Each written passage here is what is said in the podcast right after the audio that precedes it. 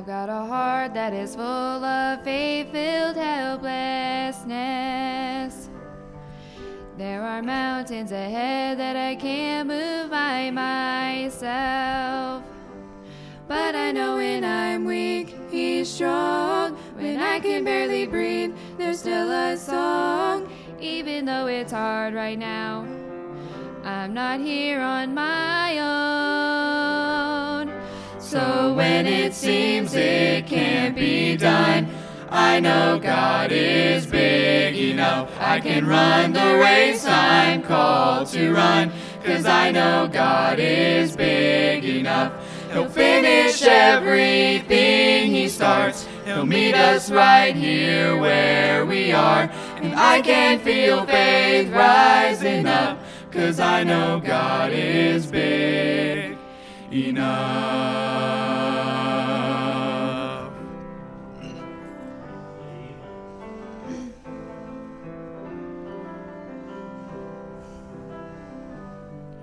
On the days that the shadows of doubt make me feel small, I'll declare that I don't stand in my strength at all. Cause I won't live a day you didn't plan. Every single moment is in your hand. Even if the whole world shakes, you're the rock on which I stand. So when it seems it can't be done, I know God is big enough. I can run the race I'm called to run. Cause I know God is big enough. He'll finish everything He starts. He'll meet us right here where we are. And I can feel faith rising up. Cause I know God is big enough. Bigger than the fear that surrounds me. Bigger than the chains that have bound me. Bigger than the story my past could tell.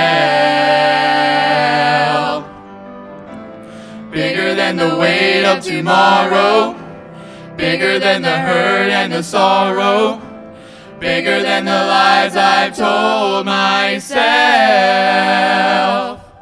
So when it seems it can't be done, I know God is big enough. I can run the race I'm called to run. Cause I know God is big enough. He'll finish everything He starts. He'll meet us right here where we are. And I can feel faith rising up.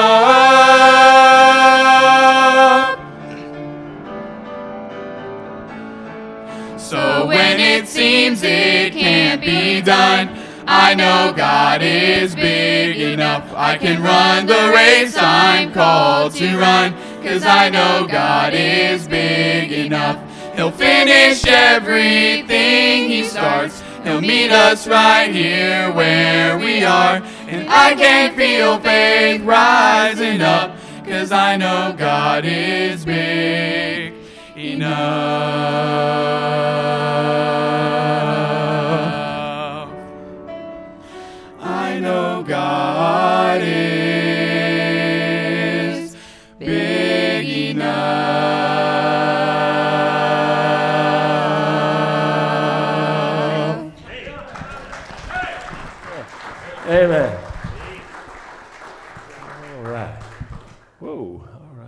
Something's not right here, fellas, but all right. I, uh, and God is big enough. Amen. He really is. And uh, it takes away a lot of your worries and your stress when you know that God's in control no matter what's going on. And uh, it really is. And so, boy, I feel better because now I have my wife here, so when I walk out the door, she can tell me how wonderful I am. She'll always ask me, she said, Well, did you, you know, she'll say, How'd you do? I say, It's okay. She'll say, Well, did you get any response to it? I said, No. Because I wanted to know how much I need her. no, the, uh, uh, and I'm thrilled that she's, she's back with us. She's an encouragement to my soul. Uh, also, I know she must be an encouragement to you because when she's gone, uh, the hallway clears out in about five minutes. I shake hands and then turn and look, and everybody's gone. When my wife is here, I shake hands and turn and look, and I can't see anything because everybody's in front of me. Because uh, I think she just stands in the door and won't, won't let you out. But, uh, but I, am glad that she's back. I want you to, to um, go to Matthew chapter 20, verse 26. Matthew chapter 20, verse 26. Of course, we've been uh, going through the commands of Christ, and last Sunday I kind of deviated from that a little bit. Uh, and this Sunday they're going to put up the commands of Christ or the verse. One of the two, okay. Uh, we get that in full volume there. Nope. All right, anyway, uh, that's why I love PowerPoint. The, um, our, the uh, verses that we have here it says, Whosoever will be great among you, let him be your minister, and whosoever will be chief among you, let him be your servant. Even as the Son of Man came not to be ministered unto, but to minister, and to give his life a ransom for many. Now we're in the, you know, this is about the 32nd command, I think, somewhere in there, and we, we talked about this one last week, but in our study of Christ's commands, we most recently looked at, kind of correlated uh, these latest commands to marriage. And uh, we talked about marriage. We talked about uh, marriage and divorce. We talked about uh, some of those things last week. But also, we talked about the servant's heart in general and, uh, and in marriage specifically, the servant's heart. Now, there'd not be a conflict in the home over positions or authority or leadership if we simply complied to the Lord's command right here. If we had, if we complied to this command, if we just decided to each be servants, if we would just be servants to each other. Because God makes it really clear. He says the one that is leading is the servant.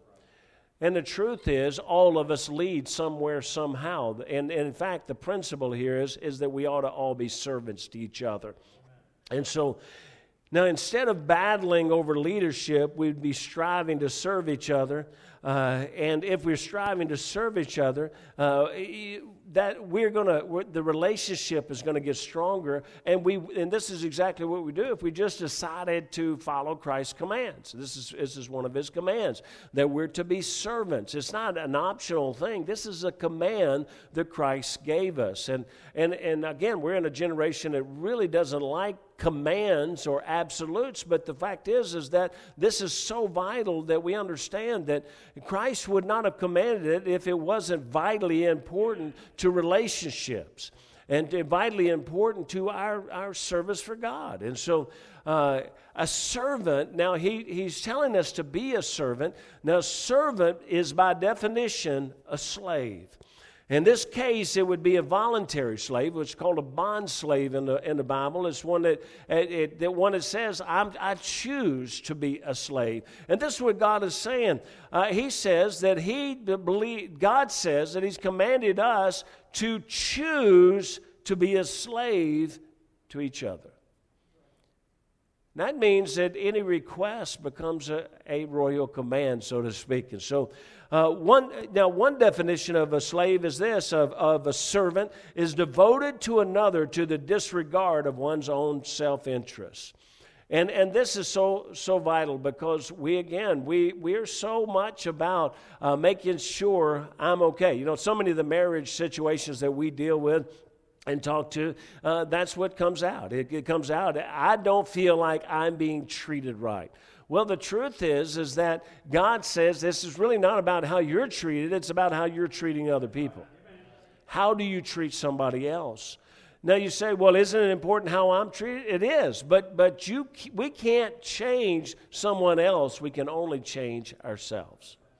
And so uh, that's where we have to start. We have to start by our commitment to, to Christ. So let's have a word of prayer and we'll get started. Father, I pray that you bless this morning, Lord Jesus. Guide my mind, my thoughts as we travel through a few more of these, these uh, commands. And Lord, as we learn, as we uh, hopefully we, we see the application of the truth to our hearts, to our own lives. And Father, that's what I do as I go through these. I, I look and I realize how they apply to me, how they apply to my marriage, how they apply to my Christianity. And Father, I pray that you'd guide my mind right now. And Holy Spirit, I yield myself to Thee and I ask you, please, to fill me and, and anoint me with your fresh oil for this moment. And Lord, I ask you to, to, to wrap your arms around me and, and around this place and everyone in it to, to divinely protect us. And, and Lord, to turn back every evil that might try to intervene in what we're trying to say and intervene in, in some decision for you that someone might make for you. Please, dear God, we need your presence and power at this moment. In Jesus' name, amen. Now, this whole teaching that w- where we're talking about the servant and the, the verse that you see up there, uh, this whole teaching uh, is, is just so vital in the life of each of us as a Christian. But it applies in every area of life. We're talking a lot in the context of marriage, but it applies to the family as a whole. It applies to dads and moms and to children. It applies to the workplace. It, really does. God's, uh, God didn't say this was about just marriage. We've been making a, a direct application about marriage, but, but God says this, He just says simply, uh, as you see it, but it, it shall not be uh, so among you, but whosoever shall be great among you, let it be your minister. That can be in any environment. That's in the workplace. That's also, it applies in the church. Uh, so every leader in any leadership position should be a servant to those they lead. And so uh, this is what God's trying to say. And, uh, and, and honestly, I've preached about it here before, talked about it before, but this is what true leadership of love is. It's when you look at an individual and you try to discern uh, how they uh, best understand uh, uh, love and how they best understand correction, how they best understand reproof, how they will receive it, how they will accept it. Because, it, you know, it, it doesn't help anybody if we blast them out of the water and they don't receive it. And it doesn't help anybody at all. But if we will talk to them in a way that, and I'll be honest with you, uh, different people receive it different ways. Uh, there are some people that, that, you know, our children, and I've told you about them, and, you know, but each of them is very, very different, the way they receive correction.